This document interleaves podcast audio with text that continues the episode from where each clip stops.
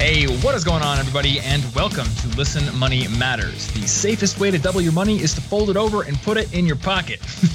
My name is Thomas, and I'm here, as always, with my good friend Andrew. Andrew, how are you, and what are you drinking? Is it four o'clock for you? Yeah, yeah. So it's actually more appropriate that I've been drinking beer now. Usually I'm starting at nine, and then when we're done recording at ten, I just don't do anything for the rest of the day. But yeah, uh, so now that it's four o'clock, you're going to hold up a handle of absinthe, right? Damn right. uh, just drinking some Great Lakes Brewing Co. Turntable Pills. Okay. Is that from Minnesota? Or maybe uh, not. Wait, no, actually, Great Lakes. So maybe like Ohio or Michigan or something? Oh, my God. You're asking me all these challenging. Yeah, it's Cleveland. There. Oh, nice. Mm. Nailed it. I'm just drinking coffee because that's the kind of day this is. Uh, but it's in a glass mug, which is just the best. It looks very fancy. I know, right? Somebody on Twitter was like, oh, do you have like some brand name? And I looked at it. It was like thirty-two dollars and mine was like six. So either they got screwed over royally or my mug is going to break very soon. We're going to find out. The only thing I can get in New York for six dollars is a punch in the face. Yeah. That does sound about right from New York. Craig, does that sound about right? That's about right. You know, I gotta say though, like I don't know, I don't know what your guys' opinion of New Yorkers are, but when I went there the first time, um, somebody told me that like New Yorkers aren't mean; they're just on a mission, and like you're in their way for their mission, and that's basically how I've perceived it ever since. They don't want to run you over with their car; you're just in the way of their mission, which is to get dollar pizza or something. Well, you know, anyway. I was listening to Freakonomics, and the episode was called How to Get Away with Murder. And mm-hmm. the the only, like, or the best way to get away with murder is uh, in New York, hitting someone with your car, because there's no vehicular manslaughter. Uh, and actually, Craig, you're a police officer, so you can tell me if that's correct or not. Or you were a police officer. I, I, I think there is vehicular manslaughter. So, okay, don't kill somebody with your car. Always dishing out that solid life advice. It's been about seventeen years, but I'm pretty sure that one's still on the books. That sounds kind of like um, one time somebody said, oh, if there is a white border around a stop sign, you don't actually have to stop. And I'm like, it still says stop. So, that's painter's tape. Why would that make any sense? So anyway, um, we've already kind of introduced Craig, but guys, today on the show, we have Craig Cody, who is a certified tax coach, C P A, and a former New York City police officer, which is why he knows, unlike Andrew, that you aren't allowed to kill somebody with your car. And uh, he also knows quite a bit about taxes. And so today we're going to be talking about taxation and how it relates to real estate investing, which I know is something that Andrew is probably chomping at the bit to learn more about since, what are you up to now? Four properties? Three, Three still? Three still? Okay. I, li- I live in one, and then three people live in my other ones. Gotcha. Okay. So you own four pieces of property. You're just yes. not really making money off of one of them. One of them's your money pit? Exactly. One is terribly expensive. So, Craig, um, do you also do real estate investing too? I have at times. Currently, uh, I'm doing college investing. College? My, uh, as a matter of like, fact, my last one uh, graduates this weekend. Okay. Nice, nice. So you did you sell off your properties that you had then? Uh, the last one I sold off about seven years ago. Uh, okay. And uh, unfortunately, the first one I sold off was recently sold uh, at about a five-time profit in Manhattan. So it hurts Ooh. when I think oh, wow. about it. Yikes. That reminds me of that Victoria's Secret story from The Social Network. I don't know if you guys remember it. Mm. Apparently, the guy who uh, started Victoria's Secret, he was just a dude, and he sold it for, I mean, some respectable amount of money. But then a few years later, it sold for like, I don't know, many, many, many times that to a very big company. And he ended up jumping off a bridge or something like that. What? Yeah. I don't know the like the whole story, the full story, but it's in The Social Network. Interesting. Uh, that's yeah. weird because you'd think he'd at least get their mailers for free. At home. I guess, yeah, I guess that, that FOMO can be a killer. So anyway, mm, yeah, get into it, Andrew. I was going to say, Craig, to start, can you uh, explain how rental income is taxed?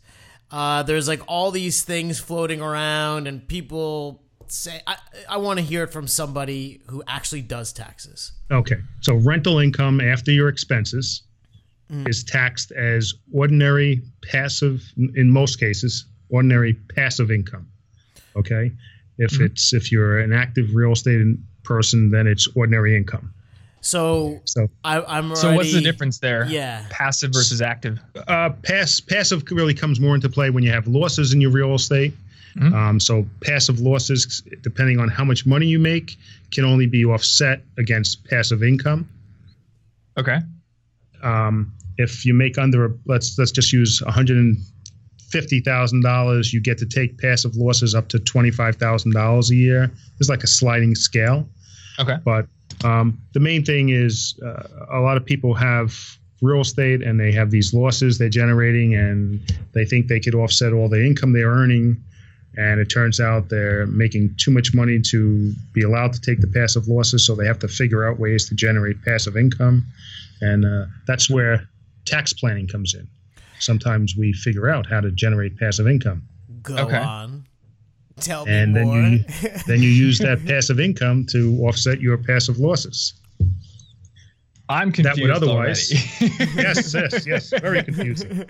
Um, so it, it's, it's you know, the problem is a lot of people don't realize, and there's not en- enough communication between them and their professionals to realize that real estate's a wonderful investment.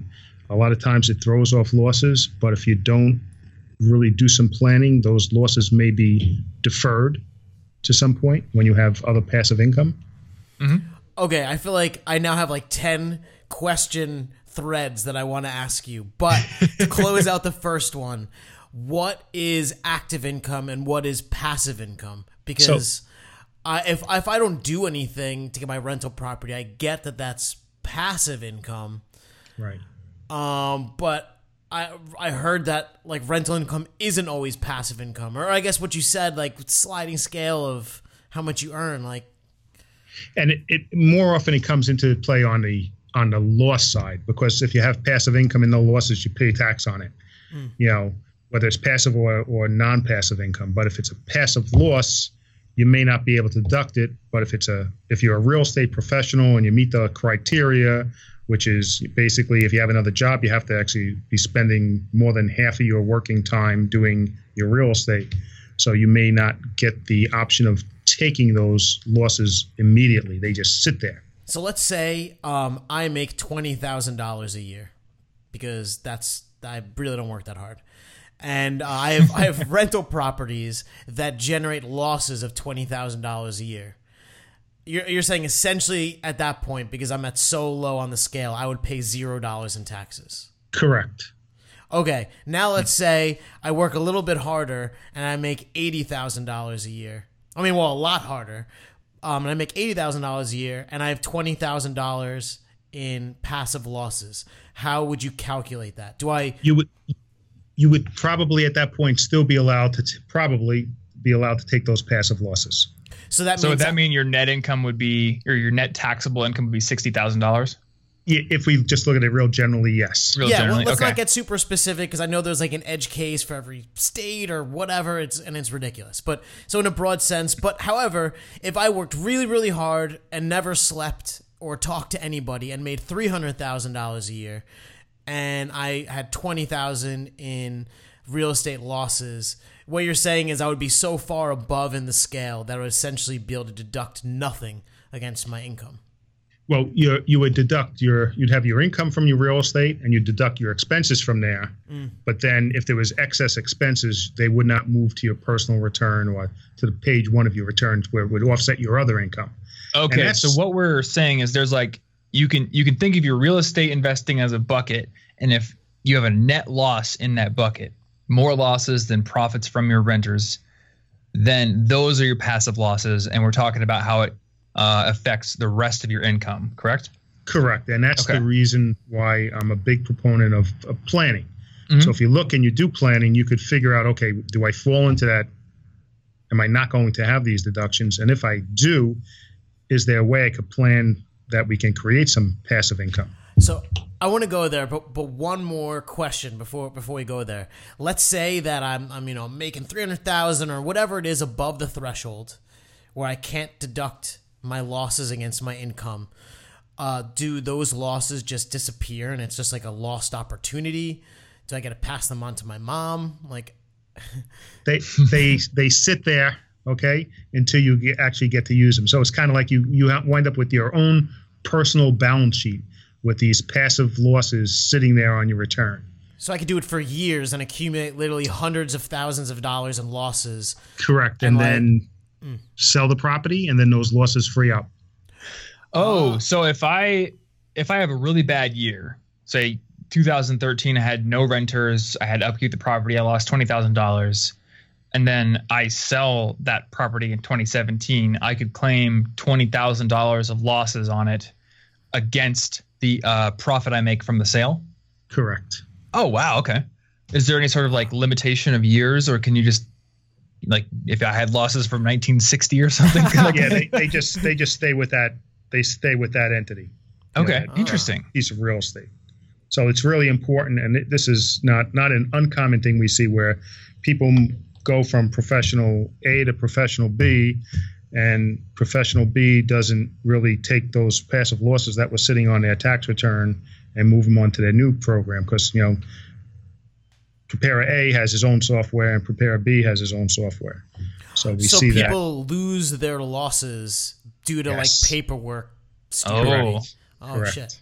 That could be an expensive mistake. Yes, it can. And wow. I've seen some very expensive mistakes. So kind of a tangent here. Do these passive losses only apply to real estate, or do they apply to something else? Well, they, these have to, what we're talking about have to do with real estate, but there are other ways to be, you know, have passive activities that can generate losses. Okay. I'm just thinking, like, right now, like, what if I have a hobby business in my garage that actually loses money for years? I know, like, eventually you're not supposed to deduct those losses from your normal income. I don't know if that right. falls into the same category or not. That's kind of a little bit different. Okay. You know, um, I wouldn't confuse it with the, typically, it's the passive. The issue with passive losses not being deductible really have to do with real estate in more cases than not. Gotcha. Uh, okay. The hobby loss rules are a, a little bit different. So yeah. Let's say I had a hobby where I just had a website and people just sent me money for absolutely no reason, right? And I, I literally took me no effort. They just sent me money. I got, it was just completely passive. Could losses of rental properties deduct against this arbitrary website that just, like, sends me money? If it was done correctly, okay? Interesting. Hmm. If it was done correctly. So, like, the Offset Andrews Real Estate Losses Kickstarter Fund. Well, I was thinking of launching a website where people could just send me money for no reason. Well, may- maybe if you had an employee that was running that website, that would probably more be more along the lines. Got you. Interesting. Okay. Always want to dot those I's and cross those T's. Yeah. Okay, so we're talking about losses of rental property, but, it, you know, unless, like, you're inducted into this, like, weird world of rental properties, like, why would I own a rental property that loses money? That sounds really stupid. Um, can can you enlighten everybody on how it's likely not stupid and how they're okay. probably making money? Sure. So there's cash flow. Let's just say you're renting it out for twenty thousand dollars a year, mm-hmm. and you have twenty thousand dollars of um, interest and repairs and taxes and stuff like that. So maybe you broke even there. Mm-hmm. But now you have, let's just say, ten thousand dollars in depreciation, which is a non-cash expense. So you didn't actually have to pay that ten thousand dollars out because you've already bought the building. Mm-hmm. So that ten thousand dollars brings you down to a negative ten. Okay, so I have a mortgage on this property, and I have a tenant that's paying the mortgage, and they're also covering all the expenses. This building exists. It's not doing anything for me. It's netting zero. But because the building's just, like, getting older, I just, like, get tax credits. You get depreciation expense, yes. Mm. Mm. So that's what normally brings people to zero. Interesting. Or below zero. Below zero. Below zero in terms of, of net income? Correct. So, okay. So a loss. Gotcha. So how how do you calculate this magic depreciation? Well, there's there's rules. Um, you know, a typical residential bu- building is depreciated over twenty-seven and a half years. Commercial building is typically thirty-nine years. Um, then, you know, so a lot of times people buy a, a rental property and they take they paid three hundred thousand dollars for it, and they say, okay, well, the land was worth a hundred, so the land doesn't depreciate. So now I have another two hundred to depreciate, and they deduct it by twenty-seven and a half years. Probably divide it by twenty-seven and a half, and they get to deduct that every year. Now, uh-huh. if they did some planning, we might do a cost segregation study and say, okay, well, you have a building, mm-hmm. and maybe we have uh, machinery that's ten or fifteen-year property, and we have landscaping that might be ten or fifteen-year property, and we have kitchen cabinets that are seven years, and we have, you know, other mechanical stuff that's, you know, seven years and five years. And so now we could depreciate that stuff. Instead of doing it over twenty-seven years, we do it over three, five, seven, or fifteen. So you get more okay. of that depreciation expense in the early years ah. versus spreading it out evenly. So, so you're saying that you're basically like piecing the building up into several different little categories, and then you could depreciate those categories at different rates. Correct. So I'd, taking, huh. I'd be like, hey, Cody, um, come come join my tax team, and you get in there and you slice and dice this property into the cost of the cabinets and the doors and the floorboards and whatever, and I just get more deductions earlier on and not like twenty-seven and a half years from now. Correct. Okay. Hmm. That's pretty cool, isn't it? That's yeah. really cool. Now, my my follow-up question is, what if I have like a real asshole tax guy who is not doing that now, or or maybe it maybe I, maybe I just didn't deduct things properly because I was doing it on my own or whatever? Could we come in at year two or year seven and right the ship, or is it is it like a lost opportunity at that point? Oh, it's not a lost opportunity. So that's why we we come in. We have you do. Um, a cost segregation study, and you know, on a residential building, it's not like going into a multi-million dollar building and costing all this money. You get it done. We file a certain form, and you get to pick up all that depreciation that you should have taken, okay, over the last seven years, and you get it all in one one shot. So it's oh. called planning. So the guy is not necessarily an asshole. He's putting the right numbers in the right right boxes, and he's doing yeah. everything. But he's not. He's just not planning. And typically, there's not a lot of communication, and it just takes more communication and a little bit more time to do that kind of stuff. But it turns so, into dollars. Interesting. Let's say that, you know, we got a thirty-year property. Are you saying we could depreciate over twenty-seven years? And I've been doing that for five years. So maybe I took, just to round number, one thousand dollars off of my net income each year for five years. You're saying we could go in, we could we could do the cost segregation start, uh, study. We could figure out what's been left on the table for the past five years. Just saying, maybe it's an extra three thousand. So this year I can take my normal one thousand plus that extra three thousand. Well, this year you would take whatever you should have taken in year, okay. let's just call it year seven. Yeah. And then all that missed depreciation that you should have taken, you pick all that up in that same year. Okay. And wow. Andrew, how many, you haven't even had your places for one year yet though, right? Yeah. I, maybe one of them is like a year and a month at this point.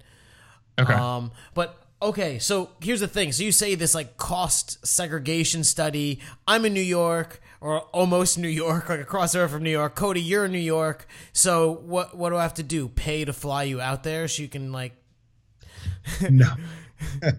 no. There's there's actually a company that we deal with that does the study, okay? Mm-hmm. Uh, because we're not trained in that. And it's it's actually reasonably priced. And, you know, they put you through um, a series of questions, and there's a lot of information you have to give them, and they they, they put the study together, and they stand behind the study. So what does reasonably priced okay. mean? And also – okay, so what does reasonably priced mean? So let's just say a residential building, you know, less than one thousand dollars. So, okay, so if I have some okay. standalone thing in Georgia, it'll be like one thousand dollars, and they'll go into every room, and they'll find like screws and, and all this – No, for one thousand dollars, they're not going to fly out to your house in Georgia, okay? But th- they have the software and the questionnaire for you to go through, mm. and they have algorithms, and it works very good. We've seen it work. Um, and based on that, they will give you a cost segregation study that can stand up to an I R S audit. Okay, so let, let me make so this even more difficult. There are like basically models that allow them to do this without actually having to look at the physical property. Well, yeah, because you're, you're looking at it, and you're putting in the information that they need. Oh, okay, cool. So, well, Andrew, you can't do that. Uh, well, here's the thing: is so so that sounds great because I just have to fill out this questionnaire. But the property's in Georgia, and what if I've never seen it before? Like, I mean, I've seen the pictures of it on the internet. I think you could handle it. Okay, okay. So so I don't have to have I don't Send have to like know with an iPhone. Yeah. Okay. So all right, fair enough. I I got you. kind of like we're having this conversation right now. We're in three different places. Exactly. That's true. You could just have somebody with a Skype and a phone and walking around the house. My question right now is, you know, if it's a thousand dollars, um, how does how do you do the math to make sure that's going to pay off? Well, usually what we do is we could pop in some numbers and okay. we could get a general idea what what it's going to be okay? before you pay. Exactly. So really, the people that you're hiring to do this, it's kind of a formality, and you you already have an educated guess of what you're going to be able to save by doing this. Exactly. You know, they they've done it many many times, so they kind of standard building. They have a general idea. Okay. And now, so explain this to me. I mean, we're depreciating faster, but we're still depreciating the same amount over the long term, right? So where do the savings lie in that structure? Upfront. So upfront, you get more de- more deductions upfront and less on the back end. So let's just so you, say, you know, you take that money that you save in year one through five, and you put it in the bank. Okay. When you get to year twenty-five, you'll have a lot more money than you did if you took that. You didn't take that money. So really, the, the concept here is lower your income now by taking a higher depreciation, invest the money you save, and you're investing more sooner, so you'll have better compound returns over the long run, which should offset the um, the fewer amount of dollars you can depreciate later on. Right. I mean, it's, it's basically you're you're taking that money that you would not have had, and you're using it maybe. If, and typically, people in real estate buy more real estate. Mm. You know, okay. So they use that cash flow to do other things. Gotcha. Or if you want to exit a property, you know, this could count against the profits and stuff, so you don't have to wait thirty years to, you know. Well, it, it, it doesn't, you know, when you sell a property, you have to recapture that depreciation. Okay. What does that oh, mean? So, go on. So when, when you sell a property, all right, and you've depreciated that property, mm-hmm. so you let's just say I pay one hundred thousand dollars for a building. Mm-hmm. And every year, just let's make it simple, I depreciate ten thousand dollars. Mm-hmm. So after after five years, my basis in that property is fifty thousand dollars.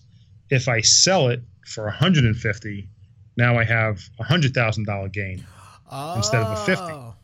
Because I took that money, I depreciated it, and yeah. I took that expense. Interesting. So essentially you should ideally not sell rental properties until like thirty years or something.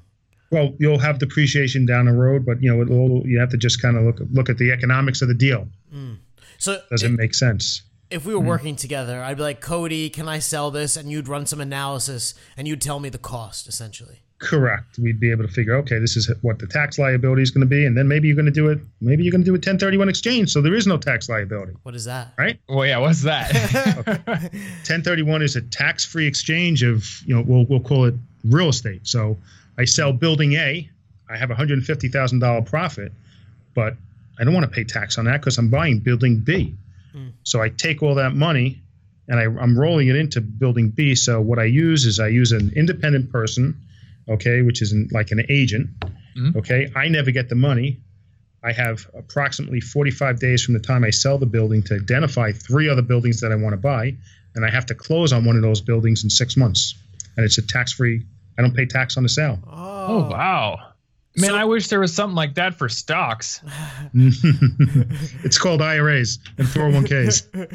So, Cody, oh wait, so if actually that, I mean, just tangent here, but so if I have, if I've got money in an I R A and it's invested in one fund, I can move it to a different fund without paying taxes. Yes, within the I R A. Oh man. But, okay, Cody. Okay. So you could have this property, and you can milk it of all the deductions. You could like front load it because the cabinets are blah, blah, blah, all these things, and then exit it into potentially a more a bigger, more expensive property and pay nothing as a result. You basically sucked all the juice out of it, and then you just move on to the next one, and you continue that. Well, you can't suck the juice again out of the next property. Well, can't you depreciate this new property? No, but that's well because your basis is still what it used to be mm. in your old property. So let's just say you've sucked it all out, and your basis is down to zero. Mm-hmm. And but you, you paid one hundred fifty for it, and you're selling it for a million, right? And you're going out, and let's just say to keep it simple, we're going to buy another building for a million. Mm-hmm. Okay, right? So normally you'd pay tax on a million dollars, right? So you're going to lose, depending on where you are, by selling twenty percent. Okay, you know, by selling, but instead of doing a regular sale, you do a ten thirty-one exchange. Now you don't pay all that tax. You have this new building that's now worth a million dollars, okay, or more, but you don't get to depreciate anymore because you've already depreciated it out. Mm-hmm. Now, we have a client now that um, had a property in California where land is expensive, and he, he bought two properties in a state where land is very inexpensive. So he's going to now have more depreciation because of the value of the land is less, so he could actually de- he's going to get some additional depreciation. But that's his, not the norm. Right. It's not the norm. Interesting. So once you've basically mm. sucked dry one, like property one, you you do the, this exchange, uh, but you like ideally you would never take the cash out because then you have to pay this enormous profit. Correct. Correct. All right. I'm still confused, which means that listeners might still be confused. so, so maybe let's break this down a little bit simpler because we're using things like basis points or ba- basis things. I don't know what that means. So if I have building A and you said we paid a hundred grand for it up front. Now by depreciating, you're, are you saying that like in five years, the building is now worth fifty thousand? No, no, I'm saying let's just, and we're using a, a big number for depreciation, all right? Yeah, yeah. Let's just say we, we depreciated ten thousand dollars a year. So when we go to sell that property, we've taken fifty thousand dollars worth of depreciation. So for tax purposes, it's it's like we paid fifty thousand dollars for it, not one hundred dollars. If I keep it really, really simple. Yeah. So now I go to sell it. If I sold it for one hundred fifty thousand dollars, I'd have approximately a one hundred thousand dollars gain. Okay. Instead so, of a fifty thousand dollars gain. Instead of a fifty, because I've taken another fifty thousand dollars in depreciation expense. So it kind of lowers that, what we call the cost basis of that building. Okay.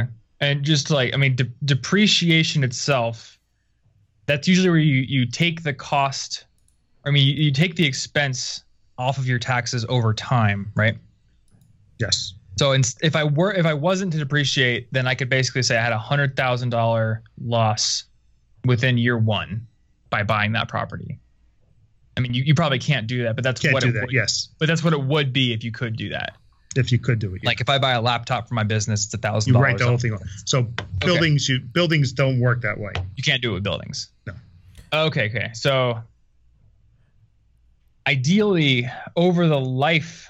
Or, I mean, eventually you would depreciate the entire cost of the building, correct? Yes. Okay, so we're saying that we haven't depreciated the entire cost of the building. We have fifty thousand dollars left that we could eventually depreciate, and then we sell it for one hundred fifty thousand dollars. So we've got one hundred thousand dollars now.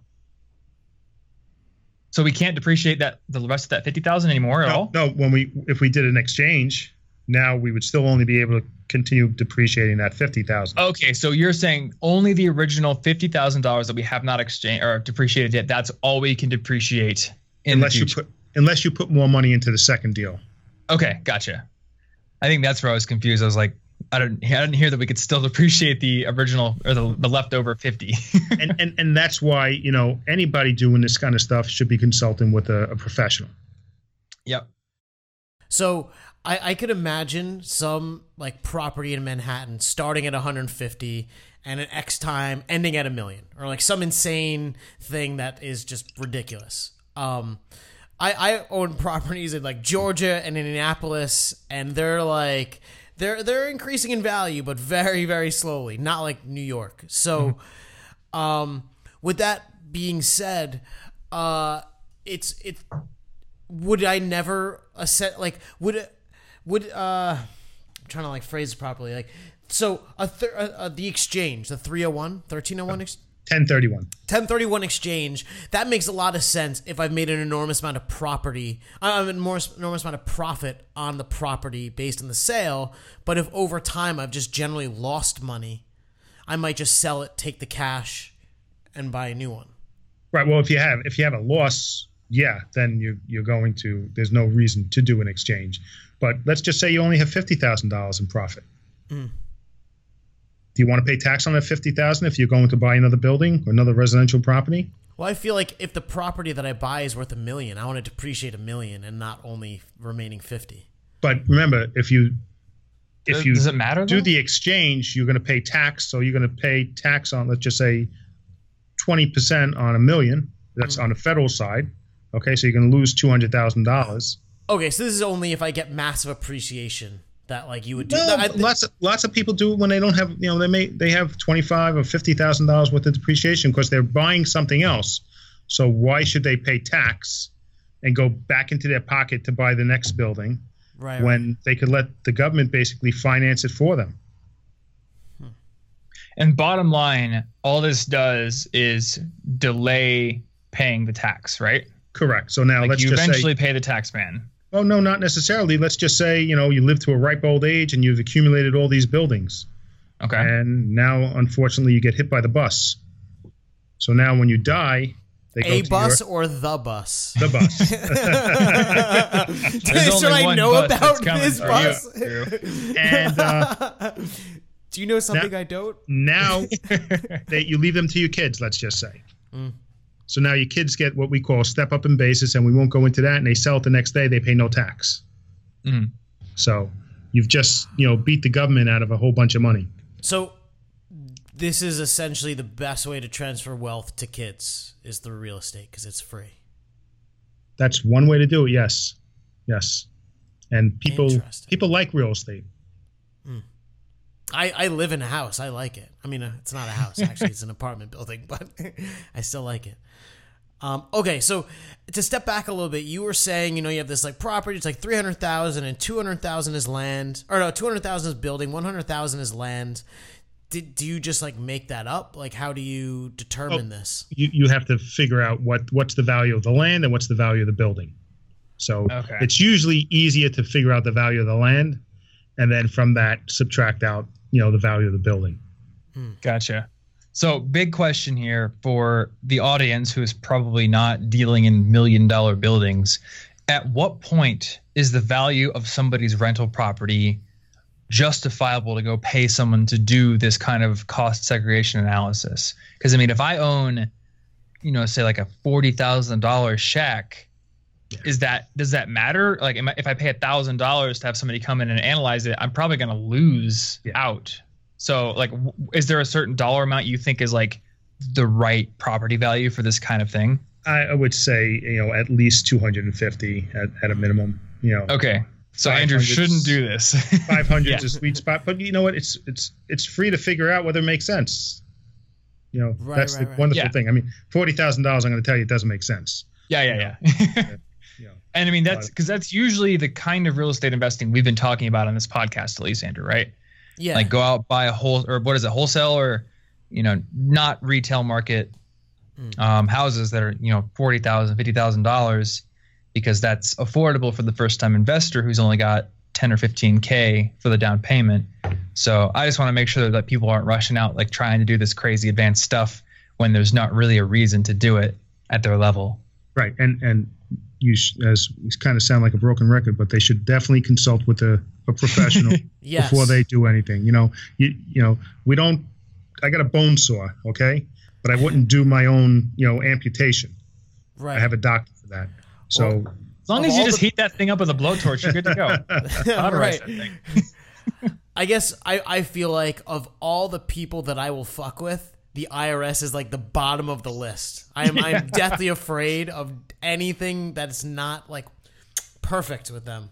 Correct. And and everything yep. that we do or we recommend is basically supported by the tax code, not a gray area. It's black and white. Mm. We're oh. playing a game. Um, it's called Quiplash, where there's like a prompt and then two people have to come up with a, like the funniest word and then everyone votes on it. So one of the prompts was like, what's the scariest thing that will come out of your toilet? And the both I R S. Of us put the I R S. So yeah, not the mafia, not Godzilla. It's, it's the I R S. Scary. uh, Have either of you ever been audited? Mm-mm. No? No. I, hear, I, say, I, I don't hear anything from Craig's side. I have this feeling that I, it's like, I've handled, you know, a number of audits. No, basic. Normally, they come from people that you know we haven't worked with, and they come to us and they have an issue, and uh, you know, we handle the audit for them. I have this feeling that it like wouldn't actually be as bad as everyone thinks it's gonna be, but I still don't want one. Right. No, nobody, nobody wants one. Nobody likes getting letters from the I R S. I don't like getting letters from the I R S. Yeah. But you know, it's it's part of doing business. It's part of you know owning you know properties and doing different things. And you just, as long as you're doing it right, they could send you all the letters in the world. Mm-hmm. Yeah. Yep. It's um, it's when you're not doing it right and you get a letter, and you know, every once in a while people try and do things themselves and they don't realize it. You know, classic example: they bought that house for fifty thousand dollars, they lived in it for ten years. Now they turn it into a rental property and it's worth three hundred thousand, and they start depreciating it at three hundred thousand dollars. You know. Okay, so, that, so why can't they do that? Definitely because they didn't buy it for that. They paid fifty for it, so it's based oh, on what they paid for it. So yeah, they can't depreciate value that they didn't actually pay out of pocket. Correct. It's so like, hey, I bought this. Is like the money has to actually come out of your pocket for you to depreciate it. I mean, that makes sense, but okay. Other, otherwise, you could buy all these properties for fifty thousand, start depreciating them at a million, and be like, well, I'm sure somebody will buy it for that. That sounds great. Sign me up. Until you get the letter, it is. Yeah. yeah. Okay, so yeah, I got it fixed. The and um, stop me when when this goes like too far into the weeds, but uh, there there's this whole put your property in an L L C because it'll protect you legally. You know, when the roof collapses or blah blah blah, all these things. Now, uh, say you you put the property in an L L C, um, and then we could debate whether this makes sense, even putting an L L C, but uh, do, how complicated does that make your taxes? Whereas if I just owned it myself versus putting an L L C. If it's in an L L C and it's what we call a single member L L C, mm-hmm. it doesn't make your taxes any more complicated as they were. Would Same you recommend- form is, is oh, most definitely, because you have that twenty-five thousand dollars mm-hmm. property, mm-hmm. all right, and you have other properties, mm-hmm. and maybe you have a tenant that you know gets sick because there's some mold, all right, and you get sued, and there's a cap on mold in most states, and maybe you get sued for one hundred fifty thousand dollars and you lose. So now as you sell each of those properties, guess what? You owe it. Yes. Okay, so the L L C, so say you have this like dinky shack, like Thomas said, for like forty-five thousand dollars, and the roof collapses and it kills their pet lizard, and they get awarded fifty-five thousand dollars, like more than the value of your property. Uh, you would just lose that property and block, like, as opposed to it attacking your retirement savings. Right. I'm not an attorney, but yes. Mm. Yeah. Okay. So as long as it's single member, uh, you said it doesn't complicate your taxes. Correct. And does well, it basically like, operate the same as any other single member L L C that isn't related to real estate? Yep. So most okay. most single member L L Cs that are not in real estate are, are filed on Schedule C, your tax return. Mm-hmm. If it's real estate, it's Schedule E. So in New York State, okay. it might cost you an extra twenty-five dollars for a filing. Okay. So it's literally like a twenty-five dollars insurance policy for not screwing over your retirement savings. Yeah, you could call it that. You know, but it should, and once again, it should be done with an attorney, so you do it right. Right, right. Yep. So it's really just several hundred dollar insurance policy. You know what? One, I am one hundred percent willing to pay that. Yeah, working with an attorney. It's funny when I was when I started in business, I was like, I can do everything myself. It'll be fine. And now it's like, no, not at all. It it totally makes sense to to pay those people their so, fair share. An, another weird question, Cody. So say we're working together and, um, you know, it costs X for our work together. And it includes my personal taxes, my rental property taxes, and and, and let's say that's it. Um, can I deduct your cost uh, and my under my rental properties? Like they kind of fund it? Well, the cost associated with the rental property is deducted on the rental property. Ah, uh, I see what you're saying. So I, I couldn't do the whole thing. It would have to be some proportional shared... Right. Mm. Okay. But it's a, it's at least you're getting, you know, maybe maybe, you know, it cost you a thousand dollars to get the tax return done, but if you didn't have the rental property, it would only cost you fifty dollars because you could go to H and R Block. Mm. So maybe you wind up with nine fifty on your rental property and fifty on Schedule A, your personal return. Actually, okay, and and I, I wonder maybe you could answer this really simple thing because say, say it costs a hundred dollars, and I don't, I don't know what it costs for, for you to do all my rental property things. But let's say it was a hundred dollars for simple math. or one hundred thousand dollars, whatever the number is. Let's take the second. one hundred thousand dollars. Okay, let's say yeah. it costs one hundred thousand dollars. Everyone is going to be knocking your door down after this. Only one hundred thousand dollars. Uh, so let's say it costs one hundred dollars for you to do my rental property taxes. Um, and we're like, well, you could depreciate that against your rental properties. Why does that matter? Like, why wouldn't I just pay? Why would I pay you one hundred dollars through the rental property angle and not just like from my bank account? Like, what what's the benefit? Well, it's on, when it's through the rental property, it's one hundred percent deductible. Yeah. When it's on Schedule A, your personal return, you have a floor that you have to first meet, okay? And you may not, maybe you don't itemize, so you would not get it anyway. But, you know, most so, people, it, the floor is typically two percent of your adjusted gross income. So if you're making one hundred, the first two thousand of certain expenses, like your taxes, are not deductible.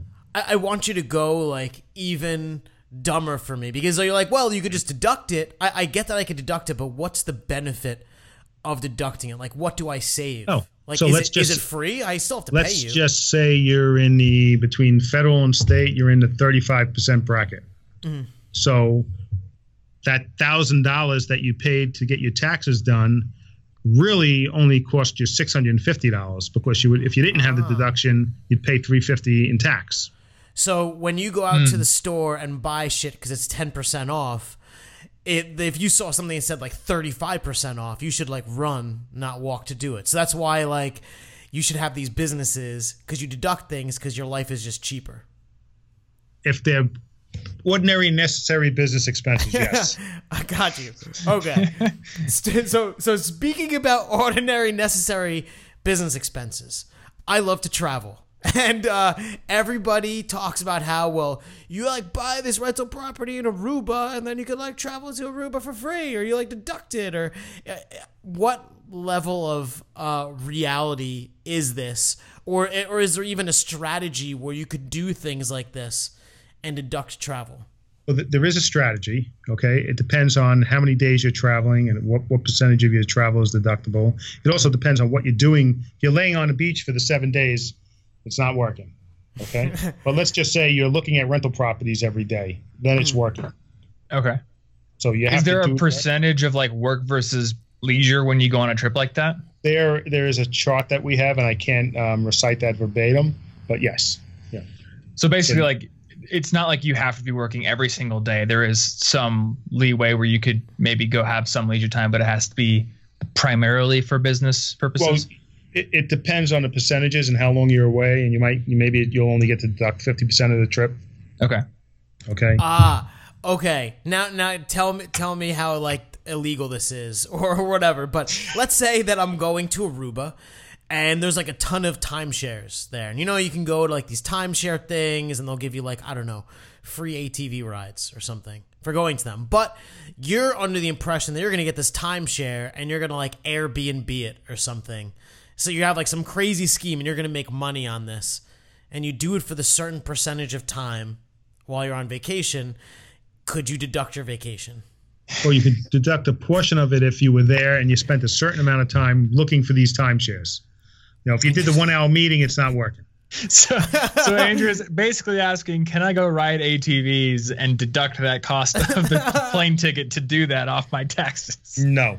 Nice. You don't try. Like those letters from the I R S, right? No, I don't. I don't. That's why I would ask. That's why I'm asking A T V you. If, yeah. Okay. But but it is possible if I was legitimately, say, I went to Georgia and I was looking for rental properties and I spent the appropriate amount of time, I don't know, sixty percent, seventy, whatever it is. And then the other remaining time, I did have fun. That that would be appropriate. Right. Depending on what the chart says, yes. No having fun, Andrew. No, no fun is allowed. Oh, man. Okay. Um, I think we've like gone through every wacky scene. I mean, you have more wacky scenarios than I have because I don't own any real estate properties. Mm. But uh, and Craig, like, what are some mistakes you see real estate investors making other than not getting an appointment with a professional? Putting it putting it in the wrong type of entity. Like um, not an L L C? Not an L L C. Maybe they'll put it into a corporation, mm. and maybe it doesn't. It's not the best type of entity to hold that property. Um, okay. Not correctly depreciating it. why would putting it in a corporation be less advantageous than an L L C? Well, the, the one that comes up, you know, quickest is, God forbid you get hit by that truck or that bus. Mm-hmm. If it's inside of a corporation, the property itself doesn't get a step up in basis. The stock does. And typically you're not selling the stock, you're going to sell the building. So it's kind step of a, up in basis. What does that mean? Meaning, remember we talked before about when you got hit by the bus, that million dollar property. Now, if you sold it the next day, you paid no tax.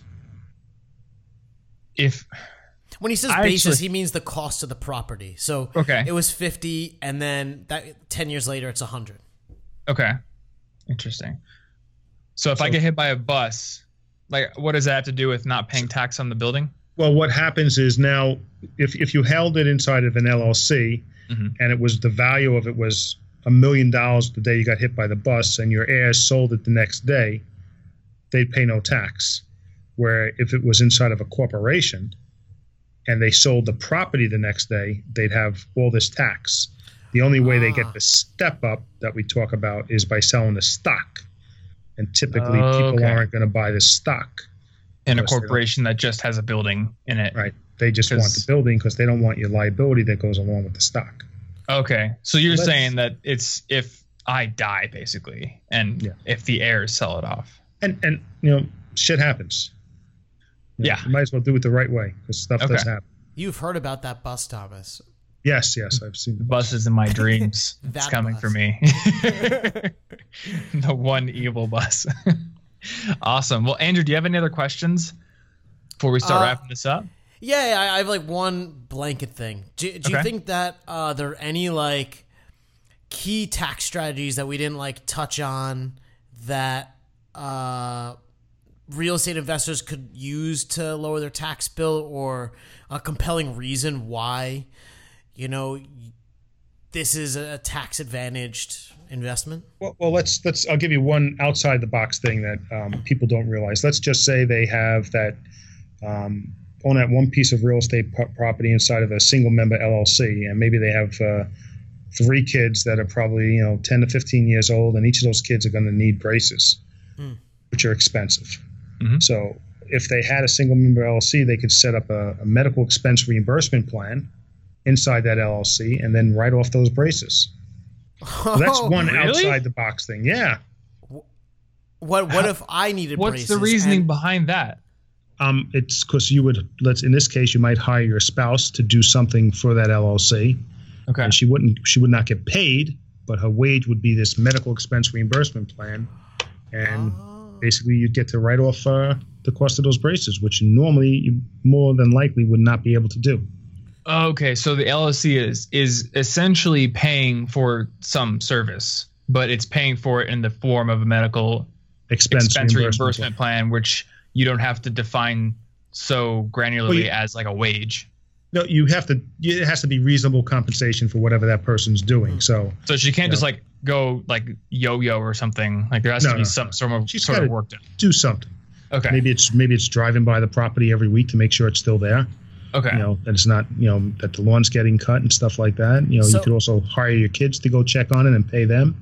So, Andrew, you know. you got to send Laura to Georgia to check on the property, um, and then you can buy braces for free. so, so, so, so, if I understand this correctly, and say, say I made like eighty thousand dollars, I could get my kids braces for thirty-five percent off and still capture the entirety of that expense as a deduction that comp- that reduces my taxable income? Right. Like, well, that's why you'd get the thirty-five percent off, because you, you took a deduction for those braces. Hmm. That's so that's cool. A little bit of out, outside the box thinking, yes. Yeah. Can you do this for yourself as well, or only for people oh, other you, than you? You could do it for anybody in your family. So you just have to hire your, let's just say, your spouse. And then that medical expense reimbursement plan covers everybody in your family. Say we had this medical expense. You can't expen- hire yourself, right? No. Okay. Because you're the you're the partner or whatever. You're the single so, member, yes. Yeah. Okay. So say we had this uh, set up, you know, me and my wife, and Laura's been doing all the work, uh, and uh, we have a, a child, and um, the medical bill for having kids is like insane, or the hospital and whatever. Could could we literally deduct that against our rental property? If you had a medical expense reimbursement plan and you did it right, yes. Oh, my God. Wow. I have a lot of work to do. I can see the wheels turning in Andrew's head right now. Sounds like a pretty good episode for you, man. Yeah, I have You're a lot in a of position action to plans. Use this stuff. Cool. Seriously, Craig, well, thank Craig, you. You might have a hundred thousand dollar client coming in. That's okay, and you know, I, I want to just uh, let you know. Uh, Um, that I'd like to offer any of your listeners a copy of uh, a free copy of my book, The ten mm-hmm. Most Expensive Tax Mistakes That Cost Business Owners Thousands. Okay. So um, we'll give you the uh, link for your show notes. Sweet. Yeah, it's perfect. To be uh, Craig Cody and Company dot com forward slash Money Matters. Awesome. Nice. We'll, we'll put that in the show notes. And if somebody wants to like lead in softly and ask you some tax question and potentially become a customer, how would they contact you? They could go to our website, uh, which is w w w dot Craig Cody and Company dot com. They can call us at uh, five one six, eight six nine, four zero five one. All right. Everyone I think in the that audience. Maybe the first phone number that's ever been given out on this podcast. I was going to say, like, I don't know if I've ever used the phone function on my phone before. I have. I'm a I'm a call person. I, I usually prefer to call than, than text. Most people actually just go to the site, send us an email. Hmm. Yeah, that makes sense. Cool. Well, Craig, thank you so much for coming on the show, and we will have all those links in the show notes for people to check out. Uh, so, I mean, if you're a real estate investor or if you are considering doing it in the future, this is stuff to definitely consider. I mean, even I mean, if you don't, even if you get your forty thousand dollars shack, like I would probably have, like that, that medical expense reimbursement thing is pretty interesting. And I actually, I just want to say like that, um, yes, you definitely need a tax person for doing real estate things because it's crazy complicated and there's a lot of deductions and stuff. And, you know, you could just uh, do your own simple taxes on TurboTax, which I did. But uh, we encourage you maybe to use some more vehicles uh, to take advantage of deductions and stuff. And, and in that case, you should definitely get a tax person. Laura and I did uh, attempt to do things like this on our own in the beginning. And we certainly paid the price um, in lots of I R S fines. Oh, yeah. I remember that. Mm. And I'm really glad I have an accountant because last time I went to do my taxes, he looked at my books and he was like, "You're fucked. This, this, and this, wrong. This isn't uh, accounts payable. This is an expense." Like I had like so many things done wrong. So yeah, hire professionals. That's the main lesson here. Anyway, Craig, thank you so much for coming on the show. Um, thanks guys for having me. Yeah. Absolutely. And everyone else, thanks for listening. Um, if you're interested in real estate investing, then we have an amazing tool for evaluating properties and seeing uh, basically estimating exactly how much you would make per month based on the value of the property, the uh, expected rent you could get, all that kind of stuff. Andrew coded it, like literally left half of his soul in it pretty much. So you can find that over at pro dot listen money matters dot com. Uh, check it out. It's a great tool. Uh, I'm going to I'm gonna talk it up because I didn't make it. So I feel Thanks, like man. It's fine for me to talk it up. Yeah, I, I have like this imposter syndrome. Like I can't talk about it. No, it's awesome. It's it's seriously really cool. Um, you can also find our our other favorite money management resources for not managing rental properties, just everything in general to uh, do with your money over at listen money matters dot com slash toolbox. So check out that page for books, for apps, for all kinds of cool tools that you can use to manage your money better. So I think that's it. Thank you guys for listening, and we will see you in next week's episode. Later, guys. Later, man. Thanks, guys.